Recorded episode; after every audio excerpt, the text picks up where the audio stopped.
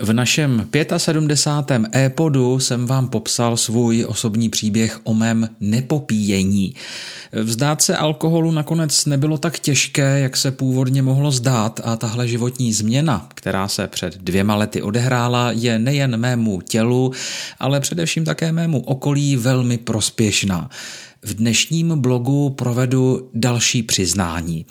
Jsem nekuřák 2.0. Ano, druhá verze mého nekuřáctví už má odladěné chyby z verzí předchozích a tak mohu s radostí konstatovat, že jsem za uplynulé dva roky nevzal čvaňháka do úst. Bafal jsem přitom intenzivně už od 14 let, kdy jsme v partě obecních výrostků dělali nejrůznější kejkle. Mezi majstrštyky v oblasti kouření patřila zkušenost s ořechovým a jahodovým listím, které si někteří balili do školního savého papíru, takzvaného pijáku, jiní do čtvrtky a ti nejodvážnější pak do vytržených listů ze sešitu nejméně oblíbeného předmětu.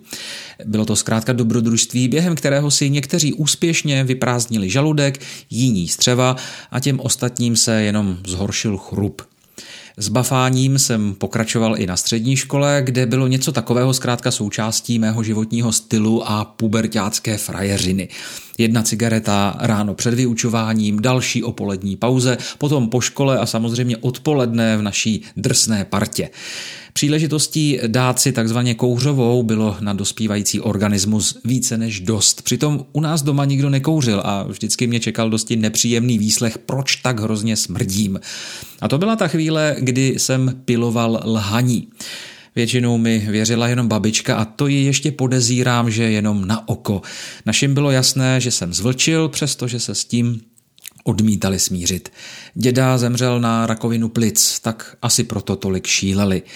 Na cigaretách jsem si bohužel vypěstoval nejen kombinovanou závislost, kdy jsem měl kouření spojené s pivem nebo kávou, ale i běžný druh závislosti, kdy si během dne chcete dopřát chvilku pro sebe. Taková zvláštní kuřácká siesta, kdy šlukujete tabák, vypouštíte kouř a máte pocit, že se svět kolem vás na okamžik zastavil.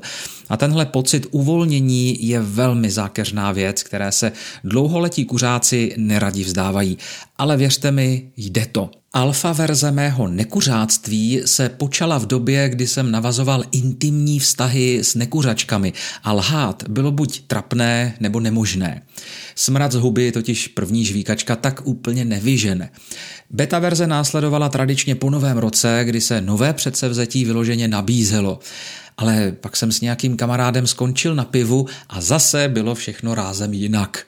S každým prohraným předsevzetím jsem byl zoufalý z toho, jak slabou vůli mám nebo jak silnou závislost jsem si zvládl vypěstovat. Ani jedno není příjemné zjištění a tak jsem se rozhodl, že musím bojovat dál.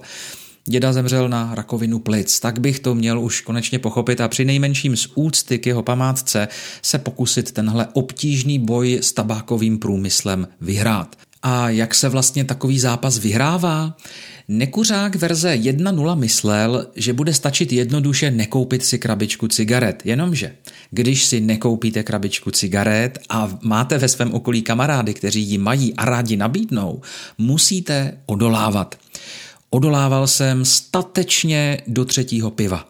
Pak přišla zásadní argumentace, pasivní kouření je ještě horší a když se mezi kuřáky už je prakticky jedno, jestli se zapojím aktivně nebo budu jenom přihlížet.